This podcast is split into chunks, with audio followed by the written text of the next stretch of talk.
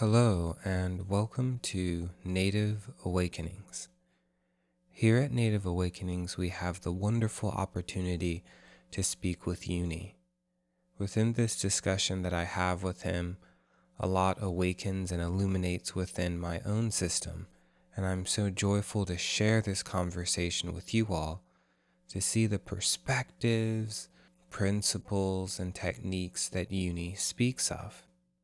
Uni gave me one of the best tarot readings of my life, covering aspects from my childhood all the way through adulthood. I have no idea how they tap into the channel that they do, but within this conversation, we get to discover how Uni came to be. A quote that I'd like to share with you all regarding uni. This one time that I was in need of a friend, I reached out to uni and he said these words to aid my insecurities around asking for help. He said, You don't have to do it alone. You never have to do it alone. Those words really stuck with me and still do. I use them as a mantra myself. Thank you all so much for listening. This is Uni, Awakening Lucidity. Well, I'm going to start with the first question, which is about who is Uni?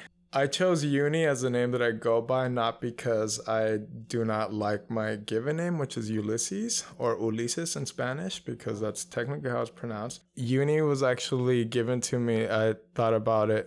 It was given to me in the sense that I am a unique individual. Oh. And also, when I was younger, I had a unibrow. So people used to call me Uni, the unicorn. Oh. And uh, many years later, I ended up learning Japanese. And my characters were given to me by my best friend Nana, and Uni comes from Yume, which means dream, and Ni is dream person, dream man. And in the sense of the I'm a lucid dreamer, so I associate myself to the dream world. And because the dream world is such an integral part of my being, I chose to be called Uni versus Ulysses Whoa. or Ulysses.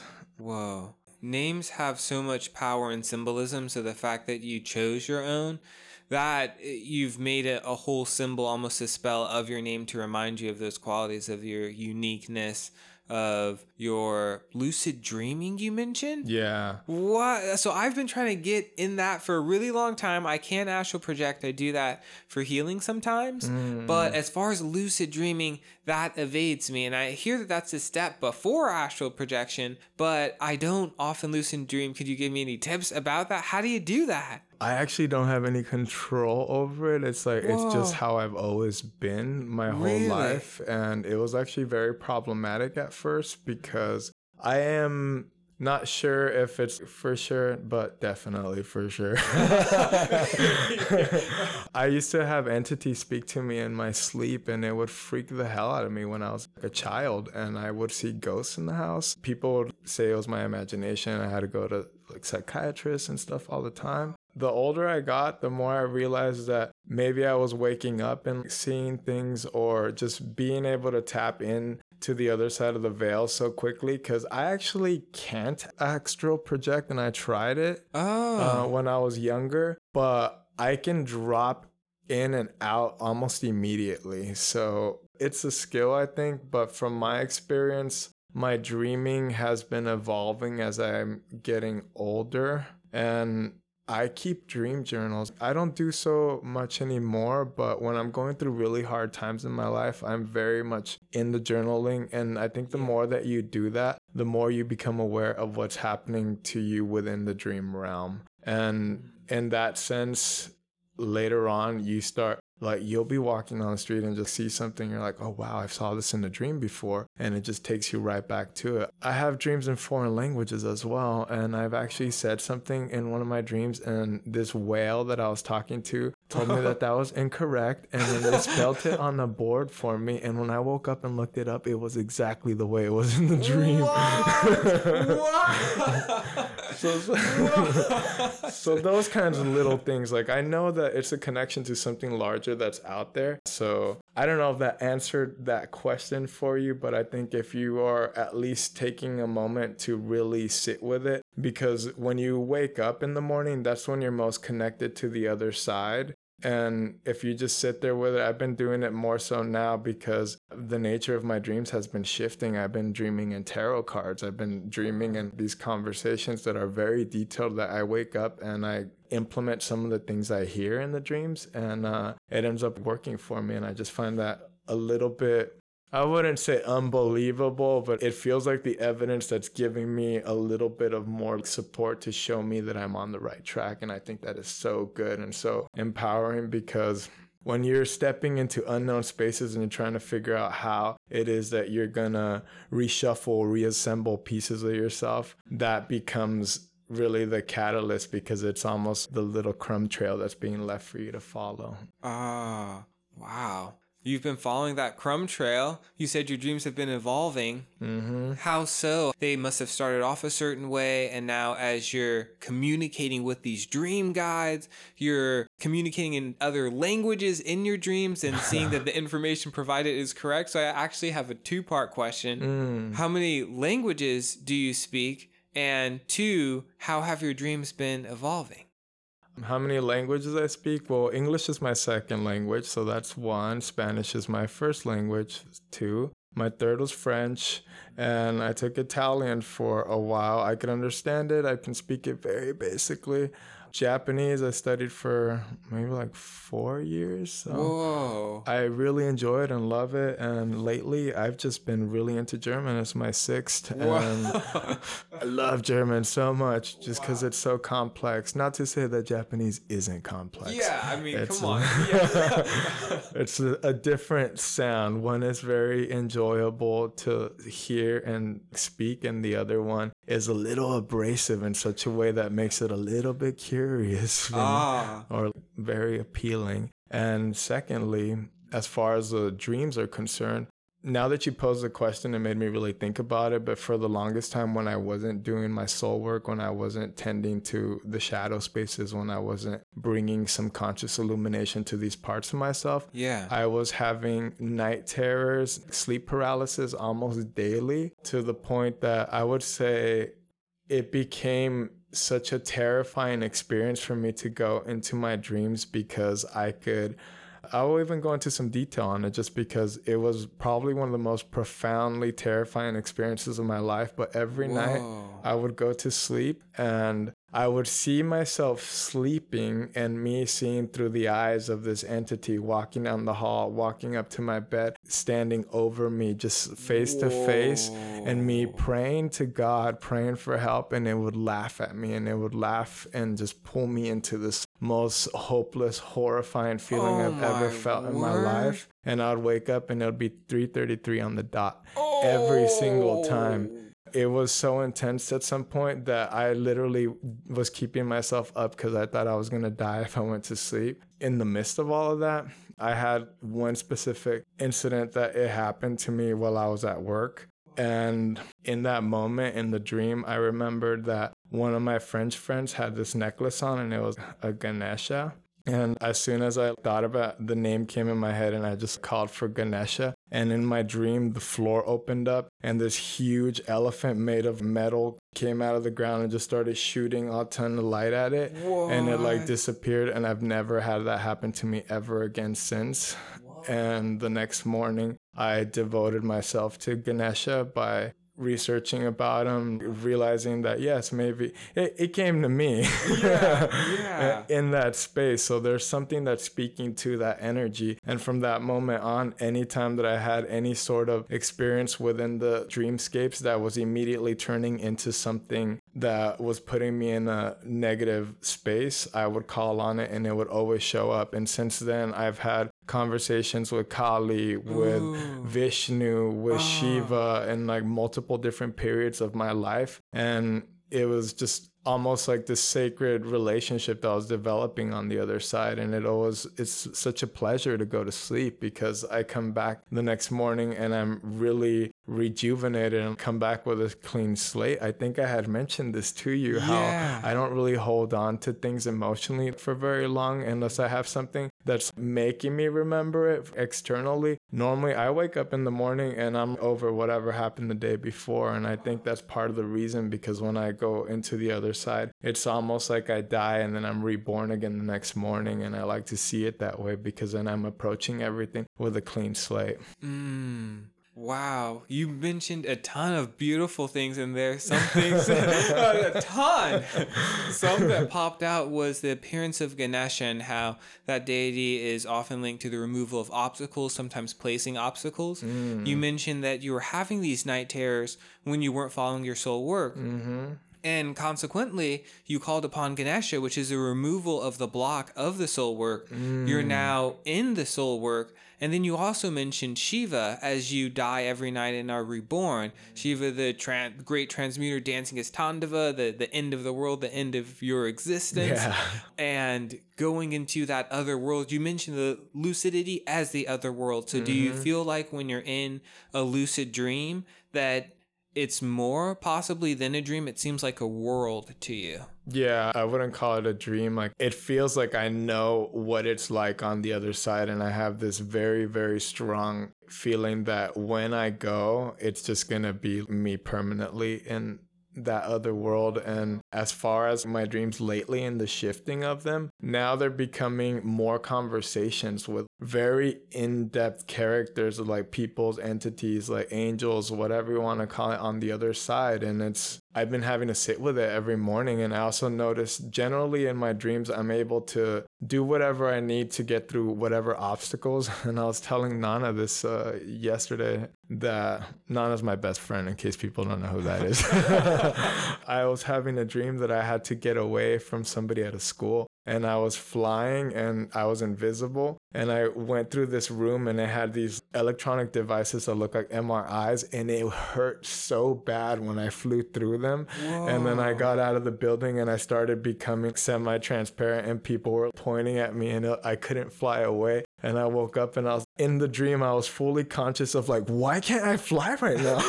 Like so like they're coming after me. I need to go. And uh, I had woken up and that that kind of took me aback. I was like, how interesting. Like the fact that it hurt. It hurt like it was contorting my insides. Whoa, really? Yeah, and and the fact that in my dream it's like everyone's like there he is, and it's like trying to get away. So it's like how it felt like they knew that I was a dreamer that was in the state aware of what I was doing. So I had came into this bubble, some re- some other dimension or something, and I was like there, and I came out of it, and it's just like those kinds of things. And I had mentioned too tarot cards. I've been dreaming in tarot cards. How how does you're blowing my mind. First, like I like you're talking about my dreams. I've always wanted to be a lucid dreamer, so I'm just gonna pick your brain completely about this. But a part of it, as you mentioned, was tarot cards. How does one dream? Do you see the archetypes of tarot in your dreams, or how do you dream in tarot cards? It's a both and. Uh, I do I do see the archetype sometimes, but I will have somebody in a dream talk to me and hand me a tarot card. Or in some cases, this last dream I had been in this landscape where it was a giant tower card and I was painting it. And as I was painting it, I was getting these really complex and intricate feelings of the understanding of it that even when I was in my dream, I was like, wow, I would have never thought about it like that. And I just woke up the next morning and I was just trying to think, what the hell did I? It was telling me something so subtle, and I was so aware that I was like, yeah, wow. And then the next morning when I wake up, I couldn't remember it, but I know it's there. I know it's there, and it will come out when I need it just because that's kind of my human design type. I'll let it sit there until it gets called out. Ah, human design. What human design type are you? I am a manifesting generator. Whoa. Manifesting generator is gonna generate. yeah, yeah. Wow. So, as a manifesting generator, you have, I guess, knowledge or wisdom within you, and then when the situation calls for that to come forth, you manifest that. Yes, it's like it has to. I have to have an external cue to make me go. Oh, actually, I have something on this I can speak to. Ah. Wow. Wow. So you were painting the tower Yes. in one and tarot. So I'm a little familiar with it. I pull my tarot sometimes. Mm. Um, I go to. I've had a reading from Uni, which you all should get because it was profound. You went deep in, and you said that that wasn't even as deep as you normally go, uh, or that wasn't as deep as you normally go. That you'd like to even pull more cards. When I had my session with you, and just how you touched on you touched on my childhood you touched on my blocks of my creativity what i could do to be more creative and you gave me so much permission to play more within my quote unquote work and i've been transmuting that and transforming my language around work to play thanks to your reading actually Oh, thank you so much. Yeah. That's uh, that's very humbling. I love it. yeah i love you Thank you. I love you too, Greg. You're the best, man. thanks Hmm. But I say all of that because if you're dreaming in tarot and you have this understanding of it, you're painting the tower, one of the most notorious cards of the tarot. What do you think that and and selfishly I want to know this because the past 3 days that I've pulled my tarot, I pull 6 cards and 3 oracle cards. And so I guess that's 9 cards total. And in two of my oracle and two of my tarot decks, I've pulled the tower, Mm. and that's three days in a row. And I'm like, I'm not gonna pull my tarot. For a while. so I want to know what's your interpretation of that specific card, and do you have any idea of why you were painting it in your dream? It's funny that actually the tower is my favorite card in the Ooh. deck because I like to look at my life as a series of towers. and uh, if you are doing your soul work, I think, yeah, your life is going to be a series of towers because you're going to constantly be shaking up the foundations, breaking it apart, like renewing yourself. It's almost like being caught in this cycle of, of having to grow and expand. And in order to move through the tower, you have to lean on the chariot, where the chariot is the willful application of you choosing to expand, to break out, to get out of what you have already comfortably created for yourself. Whereas a tower, it's almost when you see the writing on the wall and you ignore it, and then Source has to come in and just clear it for Oh. you. No uh-huh. damage control. but I mean, it doesn't always have to be that way either, because it also could be very subtle on a subtle level when you're just making minor shifts within you just because new information has now become available to you. It's almost like you taking it in, maybe having the resistance against it or to it, but ultimately realizing that on a soul level, you already feel that that's a truth that's being presented to you and you have ah. a lot of resistance towards it and that's natural and that's fine because if it's already something that you had incorporated into your structure of yourself then yeah there's going to be a little resistance. I had mentioned to you it's similar to when you learn a grammar structure in another language incorrectly and you've been using it for a lot of years that way Oh, the moment you realize you've been saying it incorrectly, you realize how hard it is to stop yourself when you're talking or already putting it in application in the world and be like, oh, actually, let me reshift this. Yeah. So it's the same application, but in the real world level. mm, mm. Not that that isn't real world, but you know. yeah, yeah. In this material 3D world, like, oh wow, that's helpful because everything that I've heard about the tower said like, oh no, it's not subtle. It's gonna destroy you. You're gonna suffer. So to hear that, hey, this can also be subtle, and also the writing's on the wall. All I have to do is read that writing that's in front of me, open my eyes to it. That sounds like I'm capable of doing that. So I like that rather than the rug's gonna be yanked out from under you. You don't know mm. when, but it's gonna happen. So yeah. So the important piece in that is the lightning. It's the light of God coming in, the consciousness coming in, you becoming aware. It's that like, aha, I got it. I am no longer ignorant to this truth. And the beautiful thing about knowing is that you can never unknow once Yeah. you know. Yes. Unless you got degenerative mental disease, but you know. wow, I like that. It's a lightning coming in because there is that lightning Mhm. bolt going into it. That's a light of consciousness, the eureka moment, uh-huh. and that's ah. and and it brings you back to yourself because after that is the star which is you coming back to yourself Wow. Wow. Ah. Well, what do you think it means? Do you have any idea of what it means in relation to your dream of you were painting it? So, is that making beauty something beautiful out of a new shift or do you have any mm, yeah actually i like to think about it in terms if i had to put a face on the tower it's shiva's dance so you gotta Oh. like clear it away and bring that beautiful transformative energy into it from the dance and I think that's what it meant and me being the one painting it it's reminding me that I am the one that's painting the canvas through which I live my life. Ooh. Ah, I am painting the canvas in which I live my life. hmm I like that a lot. Because it's also a dreamscape, and a dreamscape is a landscape, and you get to paint it when you're lucid dreaming. So why wouldn't you paint it on this 3D world? Yeah. With the knowledge that you take from that dream world or even lucid world, lucid dreaming world, it does tend to relate to this world because you've used knowledge from that place and brought it back, especially in re- regards to language, which I think is really fascinating. What else about that world do you take back into this one? It's almost like you're conscious for more of the day than most people because if you're consciously making decisions within your dreams and consciously making decisions within the 3D world reality, then that's almost like a, a meditation. That's dream yoga. That's Tibetan dream yoga if Mm. you're actually being specific with it.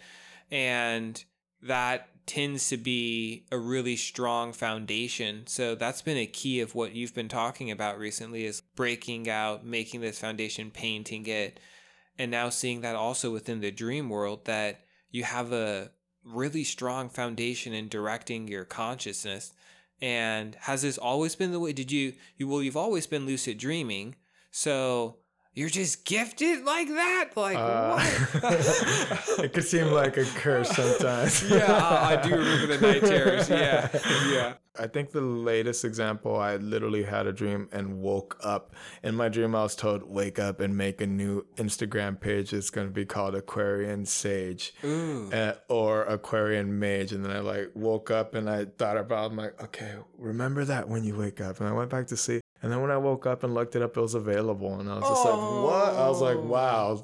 It's, I, I didn't think it would have been available, but it's just tiny things like that. But I wouldn't say that my ability to focus in on that was as, I guess, I wasn't as conscious of it back then as I am now. And I think that makes it very challenging because it could draw you into situations and places that weren't necessarily helping you develop yourself or even those skills because you might think that you're really different than other people or just unconsciously putting it in another direction. And I think now that I have an entire practice around how it is that I show up for myself and every single day, every single month, every season, it's almost like you're peeling a new layer and discovering more pieces of that and makes it easier for you to direct that consciousness in that way. And this is a fundamental piece for me because I'm a magician as one of my tarot cards from birth that I have an assignment with, and that is about being able to consciously direct what's coming through your channel and out. Ooh. What tarot card is that? The That a- magician. the magician. Ooh. Mhm. Whoa. and also like how do you then having that understanding that you are a channel that's moving energy or messages whatever needs to come like through and out how do you then use the tools that are in front of you to help that process along? And that also has a shadow side to it. It's like just because the tools are there are you using all the tools? And are you like taking full advantage of it? And i think for a lot of people with this card as like their birth card it could be challenging when you don't really know like uh, for me personally it's always been a challenge to express myself openly like with everybody because i'm afraid that oh yeah like nobody's gonna want to listen to what i have to say. What makes me like so much better than anybody else to talk on this subject if i'm not an expert in it? And i think that is the challenge and that is also the gift because within every single shadow space you have the opportunity to transmute that into the light and that i feel is really my challenge that I'm here to work through in this lifetime. Oh, okay. And even the fact that I'm sitting here with you doing this podcast or that I'm even podcasting yeah. is me engaging with that element on some level because it has been very difficult for me in the past to even talk about myself in a group of people because I grew up in like the ghetto too. So I'm like, wow. oh yeah, I don't I'm not trying to like like be vulnerable out here. And yeah. now that I'm more consciously aware of how much courage and strength it takes to be vulnerable, mm-hmm. it also liberates you from having to be bound to those past narratives. So there's so many pieces within all of that. I can't just focus on, oh, oh yeah, how am I directing this conscious will? It ends up going through all these different channels within my body and ah Wow, thank you for explaining that. So it's not as easy as it sounds or as blissful as it sounds. It's still going through many different channels of you. Mm-hmm. So it can be a blessing and a curse. Yeah. You mentioned shadow a couple of times. Oh, you bring up so many great points that I have like eight questions that I want to ask you. I'll I want to get to shadow, but before I get to shadow, you mentioned are you using all the tools? Now, in a couple of Buddhist traditions, there's like Theravada and that sort of thing where they mention one tool to dig a very deep hole as being the the best method. Others mention use many tools to dig one deep hole. You don't have to use many tools to dig many holes, but you can use many tools. So, what's your opinion on no, you should only really stick to one practice versus use as many different practices that are available to you? Do you think by investing your time and your energy and your consciousness within so many practices that it will spread you too thin and that you won't be able to go as deep into shadow? Mm. Or do you think that if you devote your time solely to one practice that you get to know it so intimately and completely that then that would be a better method for you to connect to shadow?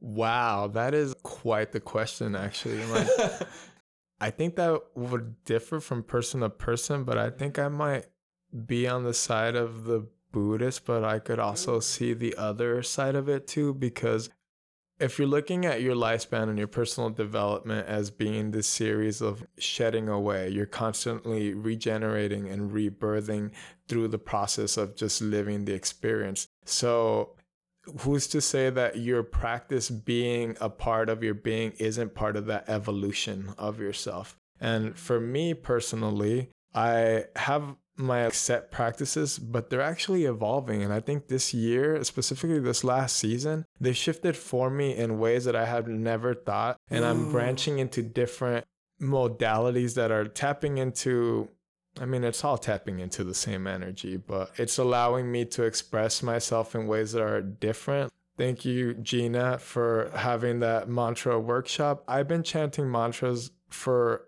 years, but I've always done it quietly. I've always done it by myself. I've never, ever would really fully vocalize that, like shake that to the point that my entire body is rumbling from how hard I'm chanting yeah. before Gina. And I've now taken that as a practice for myself now. It's been helping me really clear that block, which again goes back to my life theme with that tarot card about being able to move things through my channel without worrying about how it's going to sound, how it's going to be received. It's just about putting it out there. And at that moment, I've cleared my channel. And I've noticed that when I chant the mantras, it on a cellular level, I can just feel it just resonating so beautifully. And I love that. I think as I'm being pulled in new directions, I'm finding new little breadcrumbs that are taking me into different pieces of the puzzle that I can choose to look at it as digging, but I think that it's more like a weaving and uh, you're weaving a tapestry with all these pieces and or you say like a quilt maybe. It's more like a quilt. And so yeah you can have a blanket that's all one thing or you can have it with the many pieces. And i feel for me being this really hybrid creature of so many things even just because the languages make me have a deep soul felt connection to the roots of these languages countries people the culture so for me, I feel like I am really embodying what it is to be an actual humanitarian and Aquarian because I'm feeling the world. I'm compelled to know, to learn. I want to understand it. I want to speak it. I want to hear it. I want to taste it, touch it. I want to have this full understanding of the range of what it is to be a human. And my biggest life dream is to spend one year in each country that I speak the language of Ooh. and decide which life I want to live in. Whoa. Whoa. That's amazing. And that's deep and that's uh, weaved. wow. They say with language that it legitimately does for those that can speak more than one language, it changes their physiology when they speak it. Because within that culture, there's certain characteristics within that certain diverse group of individuals, like in Italy, yeah. that when you speak Italian, um, oh, the language of love, that it does change your physiology than perhaps if you would speak Spanish, depending on the pace and the constrictions of the tongue and the mm. jaw. The jaw is connected to our sacral, mm. so our sacral being another spot of the unconscious. So everything changes and shifts, and you can even see it within the mannerisms of people when they speak mm. different languages. Mm-hmm. So what's really interesting to me is that when you said to fill it on a cellular level, that makes scientific sense yeah. because you're speaking a, a, different language, which does change your physiology. And then also, you mentioned which life do I want to live? It will be different parts of uni, well, amalgamation of all of uni's consciousness, but the life that you choose to lead. Yeah, and I like it to think about it too. A lot of us are stuck in like our own like I'll call it sphere of understanding of the world as far as through the lens of our language because if we're thinking in the language as well you basically have many different lenses to work with and we're living in societies that are all functioning societies but if they have a different language a different culture it's almost like an entire little reality of its own within the major reality and i like the idea of being able to move between them and you are definitely right because i feel like i have a different sense of humor in some yeah. a different language yeah. i carry myself a little bit different and not in the sense that i'm just trying to be like them but it's almost like the language moves through you and out of you and i think on a soul level. This is me connecting with my ancestors and connecting with my roots. And my roots, they they are Latin, but they are so much more as well. That have all of these channels that are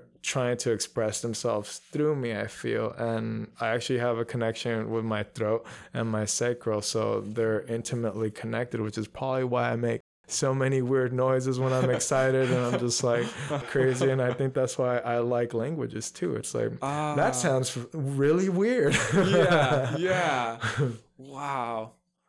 I like that a lot. Feeling it on a cellular level. Gina also really helped me like with mantra. She was the one who introduced me to mantra as well. So uh, wow. uh, yeah, so for both of us, feeling our cells change from not, and that's another language, the vibratory language of Sanskrit. So wow.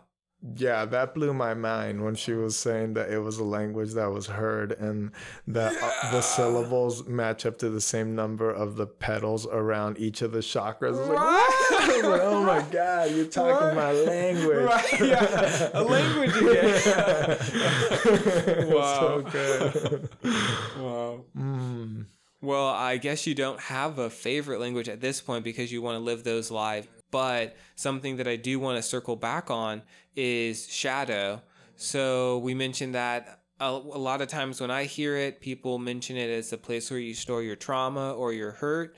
As someone that travels the dream world and is used to a different state, what do you? What's your take on shadow? Mm, shadow, my old friend. you can really argue that it's our most ancient friend too, because everything that our ancestors went through ancestrally is engraved within our DNA. So the shadow is already an intimate part of us. And we need it in order to survive because otherwise we wouldn't have got this far. But now we've evolved to this certain state where we're being required to kind of re-examine that because it no longer is serving the purpose that it had served in those times and i think that underneath the shadow you have the opportunity to really unlock your true gifts.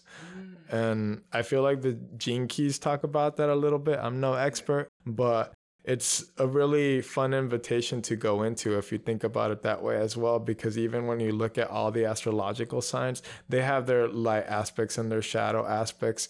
And how can you transmute that into something that's going to help you? You can't have the light shining if you don't have the container that is the shadow around it for it to have something to have the opposite polarity on. And i feel like shadow work itself it's necessary to explore the shadow to come out into the light on the other side of that because all those paths lead back to self. Wow. So it's not just a trauma center it's a I view it as potential, and you mentioned it as it's necessary. And I like that a lot of seeing that it's necessary to get through that point to see the light as a natural part of a part of us that we don't have to be afraid of but we're just naturally going to meet. You mentioned ah oh, my old friend. You know like it's a it can be a friendly presence. It doesn't have to be quote unquote evil or hurtful or difficult. Yeah it could be I honestly feel because uh, when I was having those night terrors and just those like actual manifestations, either in the dreamscape, sometimes it would manifest outside the dreamscape, which is terrifying too. Whoa. But, but uh, ultimately, I think that was just all of the shadow that was not being addressed, given a seat at the table or an opportunity to really be explored so that you can go in there and just bring that light of consciousness again, that lightning from the tower. Wow. You're bringing it into those spaces I would have never reached otherwise. And I think that that's how I gauge it because if I have nightmares, mm-hmm. then it means that something is causing some sort of turmoil on the inside that needs to be worked out. And I actually never thought about that until right now. So Whoa. like, uh, Whoa. channeled. Whoa. Good question. wow. So if the dream world has brought knowledge back to you from this world, and now it sounds like this world, when you're not dealing with something, can bring knowledge into your dream world as well.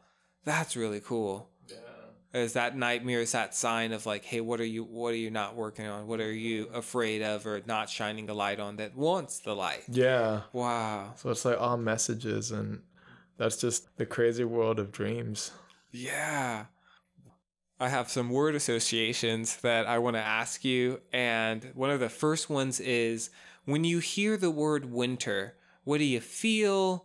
What do you, what do you think about? How do you associate winter? I'm Aquarius, so I am a child of the winter. And as much as I love the summer, winter has this beautiful cleansing to it. There's nothing quite like stepping outside into the cold and it just cleans you out with freshness, especially like in your lungs. When it's so cold, it hurts to breathe. Oh, yeah. Ah, love yeah. it. so that's definitely a friendly embrace of the winter. I'm a Capricorn, so also a winter baby. And it's such a clear time of the year for me. When the busyness has died down when the projection of summer because i think of summer as sun's time of where there's a lot of projection radiating of mm. you know your consciousness and the winter is kind of that reflection time for me. So to see that it brings you mentioned the breath that it brings an o- openness to that, but also a sharp reality like, hey, this is a breath. It hurts. you know, it's cold outside. yeah. In case you forgot, you're alive. Yeah. Yeah. I like the way you said it too, because it's also like the winter could be the moon time. Because I don't know, when I hear the word winter in my mind, I see snowy landscapes at night. Ah, so beautiful. When you hear the word humility, what does that mean to you? What do you do you see a picture? Do you get a feeling? Where does humility feel like it originates in your body? When I hear it, it makes me feel like the Japanese language feels to me. It humbly bows. My association to that feeling of respect because I feel that what makes the Japanese language so beautiful is that it has that woven into it. It's almost this gentle folding, this knowing how to bow down to the seasons, to nature, to the cycles within it. And that's what I feel within the lens of the language. And to me, it makes me think of too of the emperor bowing down to death. And it's almost like the interplay between knowing when you have power and how to direct it versus knowing how to bow down to forces that are larger than our, than ourselves so that we could through that folding be transformed. Wow. The humble bow, the respect of the season, the emperor bowing to death. Wow. I love the picture you painted with that. Thanks. Yeah, yeah. Wow. That reminds me, I used to live in Korea, and this, the amount of respect and veneration within that culture, you see it and you feel it. And respect is a key value to me. And hearing just your definition of humility, of bowing to the sea, respecting Mother Earth, also respecting almost again Shiva, the emperor in death, and that transmutive space. Wow, I like that a lot. yeah. so good. Yeah. I have uh, a finish the sentence for you. And when you hear it, how do you feel? I expand when blank. When I contract. Oh, can you explain that? You expand when you contract. Yeah, I feel when I'm about to expand really majorly, it feels like the hardest contraction ever because it's almost like my mind is ripping itself apart in the process of being hit with this understanding that the soul already knows this divine discomfort and it has made it aware and my mind is just having a little bit of time processing it until basically it collapses in on itself like Whoa. a star imploding and then it explodes out Whoa. okay. Whoa, I didn't expect that. Whoa. I thought you were gonna be like, I expand when I play. I fly. It's light. It's you surprised me with that. that I'm a bit speechless because that has its own beauty in it. And I've never thought of expansion in that lens before, but when you explain it in that way, I can totally see it. You're expanding, you're breaking out again. So feeling that old paradigm rip apart, it's an expansive into a new level of consciousness. So, ah, wow. That's why I said shadow, my old friend, because I wish that I was expanding through play and all these things, but Yeah. it seems like those are my natural states already. So Yeah. it's almost like when those are not happening is when I'm aware that Uh-huh. something is happening that's gonna that's requiring my attention and I don't think it always has to be that way, but for a lot of us sometimes it's what gets our attention. Yeah, it got my attention. I expand when I contract. Wow, I'm gonna meditate on that and sit with that. I really like that. Mm. Wow. that was a good question. Thank you. That was a wonderful answer. Could you finish the sentence of this section of my life is about Review. review? Yeah, I Mm. honestly feel that this is, for me personally, I'm now getting to look at the last 32 years of my life Uh huh. and having to make sense of it in a way that is really redrawing the blueprint, redoing the narratives, tying up the loose ends, looking at the boxes like one of those Russian dolls, looking Ah. at the Russian dolls collection. Yeah, yeah. Uh-huh. and finding its little place for it. It's been really interesting to be able to sit with yourself and realize, oh, that's totally me, but actually it's no longer me. So if that's not me and currently it's still in the processing phase, it almost feels like I'm in a computer that's defragmenting to, Oh. to figure out more space to allow for more expansion. And I'm currently in that right now. And even though I may not be in those countries, in my mind, I'm already there. Oh, nice. I like you taking ownership of that. It's like, I'm already there. Every time I, I sink into one of those languages, I am already there. Nice. You're defragmenting. Yeah. Ah, I like that word too. Clearing more space. You're contracting a bit there. Yeah. I'm compressing it down to create more space. Ooh, Ooh, I like that change of language too. I have another word association for you. Forgiveness. Where does that originate within your body? What do you feel like when you hear that word? Are there any colors also that come to mind? Forgiveness. A color that comes to mind. Funny enough, I don't think it's a happy color. I, I mean, it's like a dark blue when I hear it. But then dark blue is also really soothing. It resonates with me with almost my throat as well because forgiveness has to be something that's like somebody gives it to you. That's why it's forgive, to give out.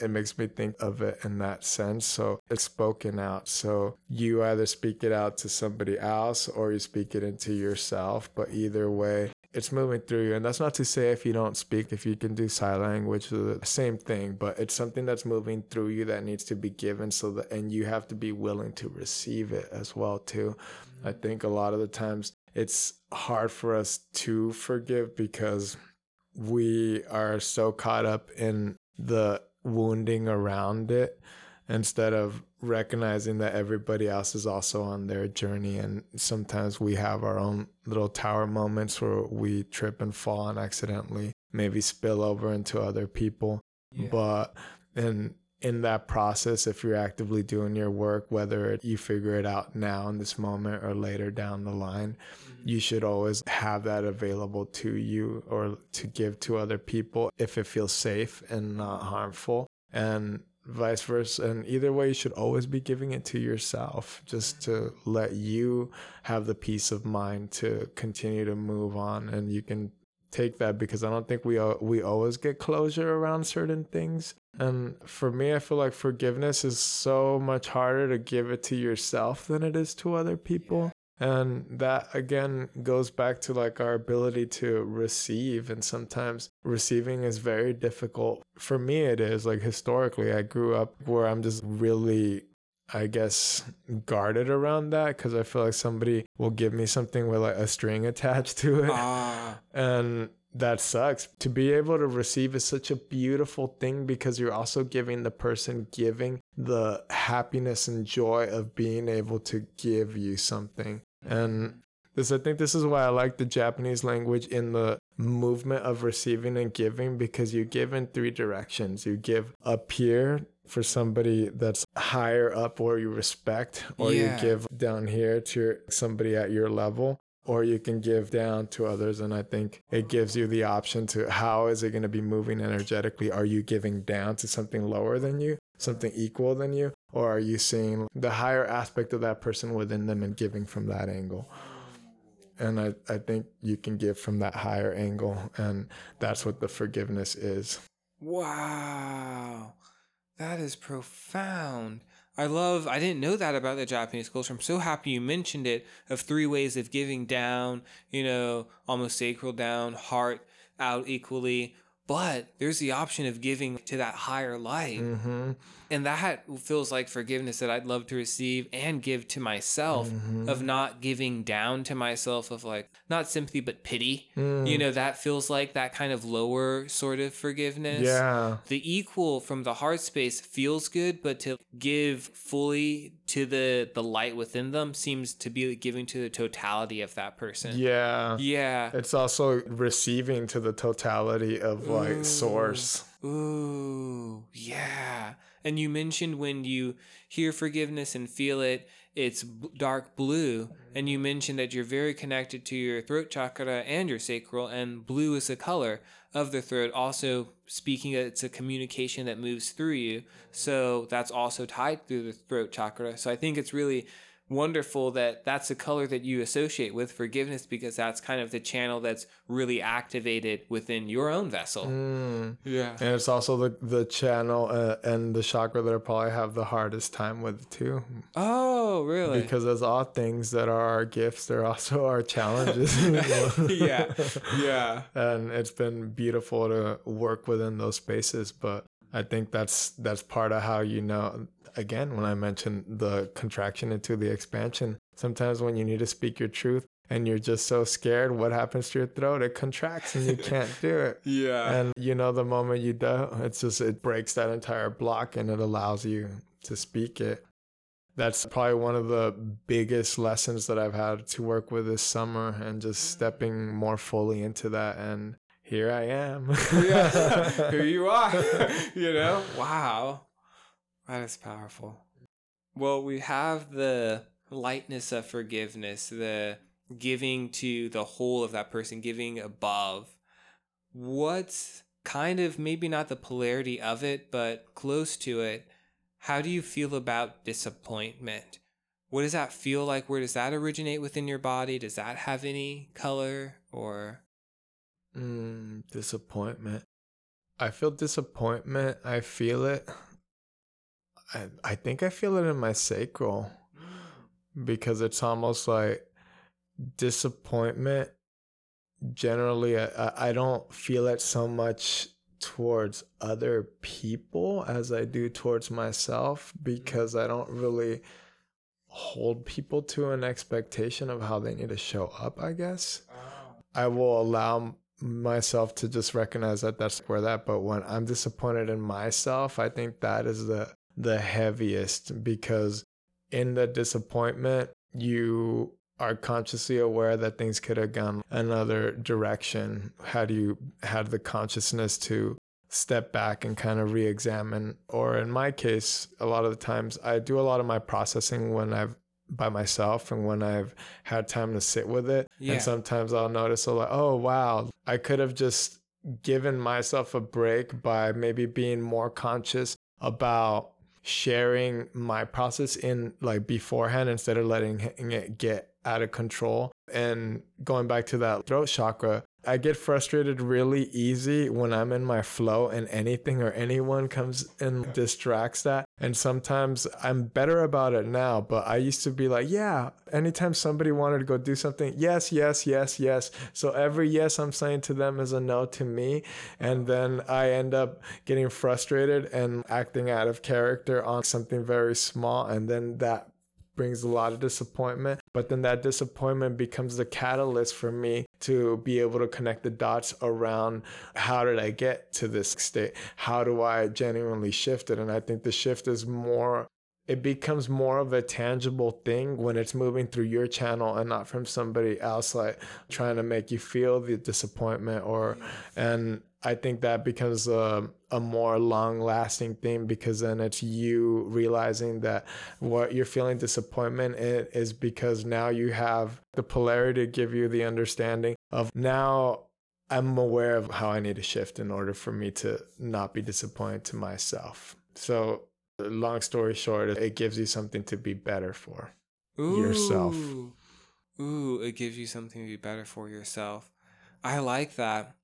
When I feel disappointment, definitely feels heavy, but transmuting that or at least taking a different angle and perceiving it, it gives you a opportunity to be better for yourself, not for others, not for forcing of any other agenda, but legit to love yourself in a better way. Mm-hmm. I like that a lot. And the way you put it right now, too, it made me think, too, when you are in those states, how you comfort yourself, it's really you comforting your inner child because now you're having to show up as the caretaker and like tender for that piece of you because now you're like, oh, I'm sorry that you disappointed yourself, but you get two options now. Are you going to tend to that and be gentle, or are you going to spiral out and beat yourself up some more? Ah. Uh oh, I'm gonna be tender and gentle. Yeah. I'm gonna try. yeah.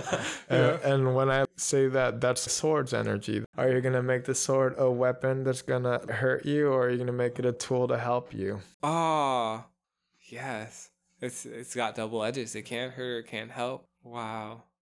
You've given me so much to just sit on. I'm just gazing at the sky, contemplating and meditating on your words. Wow often when we get into these flows of conversation, things can awaken. And through this point in your life, it's about review.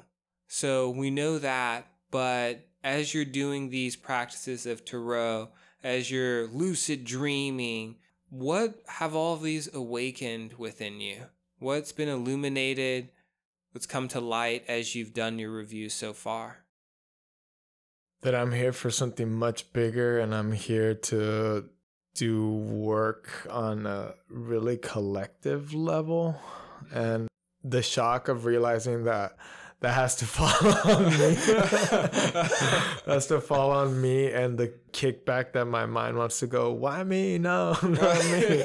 yeah. But it's like actually yes, me. And and just realizing that at certain points in the future, I'm going to probably have to lean into some pretty heavy contraction to really confront some of the deeper familial karma stuff that needs to get worked out. And I realize that all of that is a process and I'm right where I need to be. And I think I find a lot of comfort in trusting that my practices has helped me develop a co creative connection with Source in the sense that now I'm using my own discernment and the filter of Source to put me in the right direction. Mm-hmm. And knowing that, yes, challenges are going to come up on the way. And in fact, for myself, during this year, it's a six year for me personally.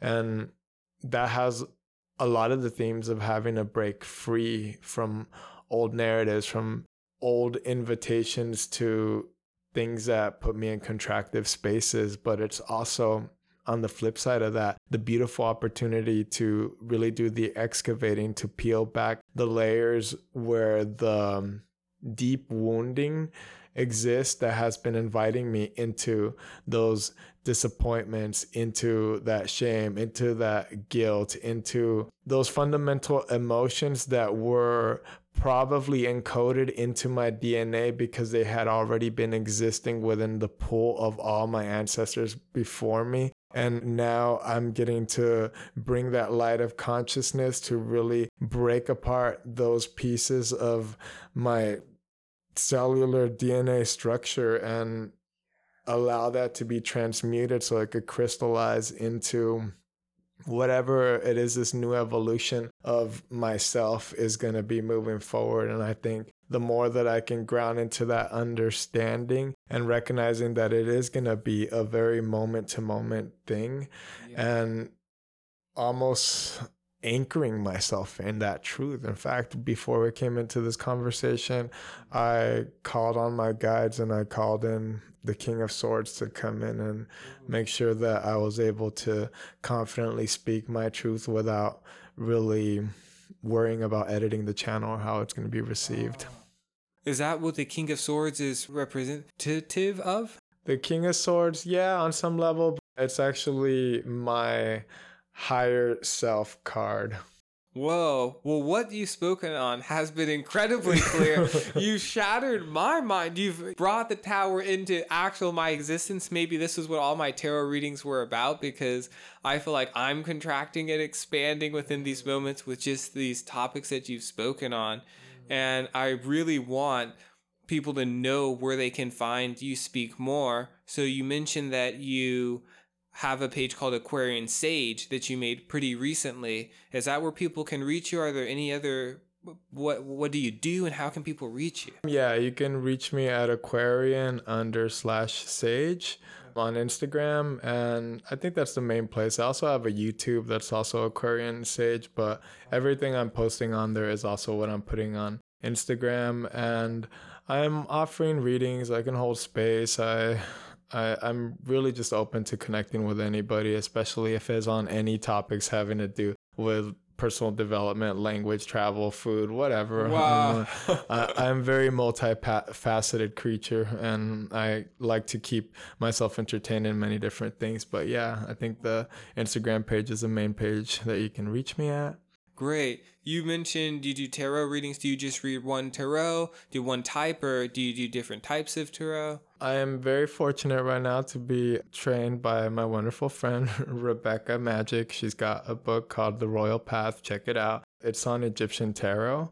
So I have a practice of Egyptian tarot that I'm currently working with. I'm also a graduate of Soul Tarot and I have also just years of experience with just regular reading and my own personal interpretations. And I, I would encourage anybody that is starting their tarot practice, trust your own channel. At the end of the day, it's like your own channel. And yeah, if you want a reading, hit me up. If you want to learn about tarot, hit me up too. Sweet. I'm available in several different languages and formats. it's amazing. I sometimes watch your different. I don't know what you're saying in a language, but your German tarot that you released. I'm not. I'm not sure if it's a recent one, but I was just blown away. I'm like, wow, I don't know what he's saying, but it sounds so cool. and it's speaking to my soul on some level. And then I go back and I watch the, the English one. well, they're pretty much saying the same thing. but still, no, it's different. Yeah. It's totally different. Yeah. The color and the flavor and the rhythm and what it does to my body is different. Yes, I have noticed that. I'm like, oh, who's, oh, this is German. Okay. I know, it's the newest one. I'm like, yeah! it's my newest incarnation, guys. Beautiful. Thank yeah, you. Absolutely. You've been a wonderful open channel. I'm so grateful and thankful to you. And I'm wondering is anything coming up within your channel now that you'd feel like sharing with the universe or the universe sharing itself through you? Mm, yes, actually.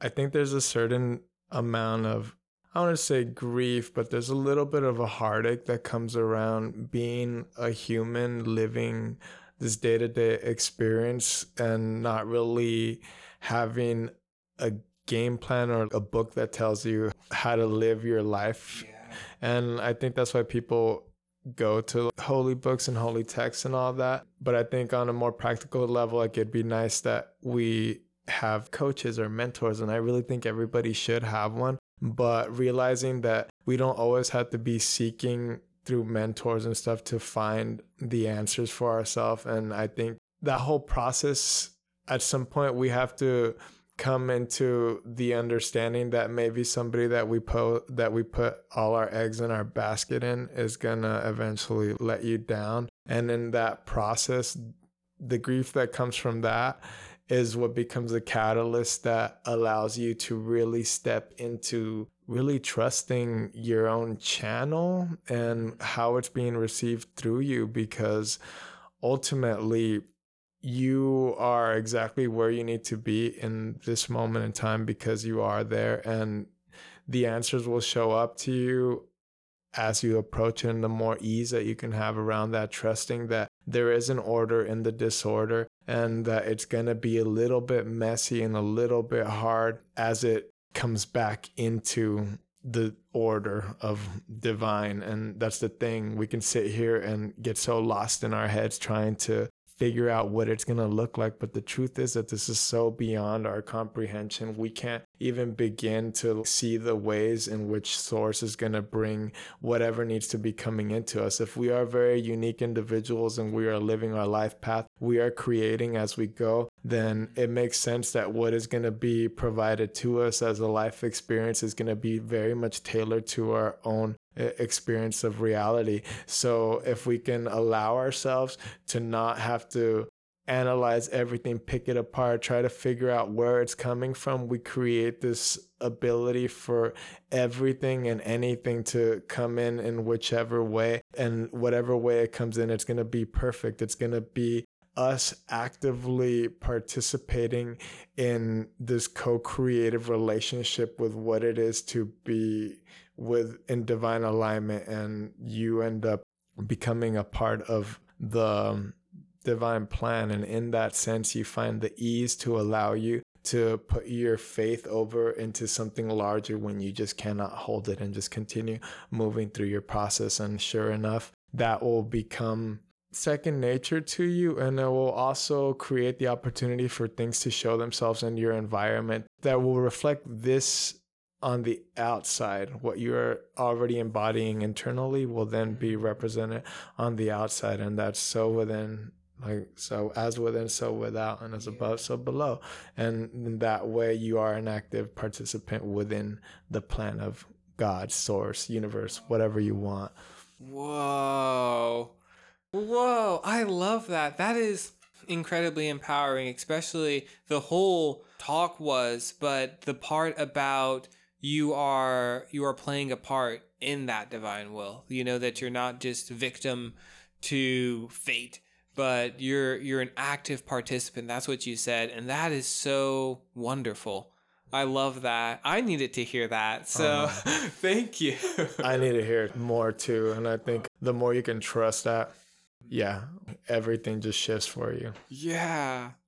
Do you have anything that you like to say as a parting words. I loved what you just spoke on, but when you say goodbye to someone, do you just say goodbye or how would you do you have any ways that you like to close? I usually keep it short and simple, but I like to tell my friends I love you and uh, I'm here for you. oh, that's beautiful. Uni loves you. He's here for you from his own words, from mine. The spirit animating my body honors, appreciates, respects, and unconditionally loves the spirit animating yours. Aho Mitakuye Om Namah Shivaya. Om Namah Shivaya. Choose. Namaste. oh, that was so fun. That was amazing.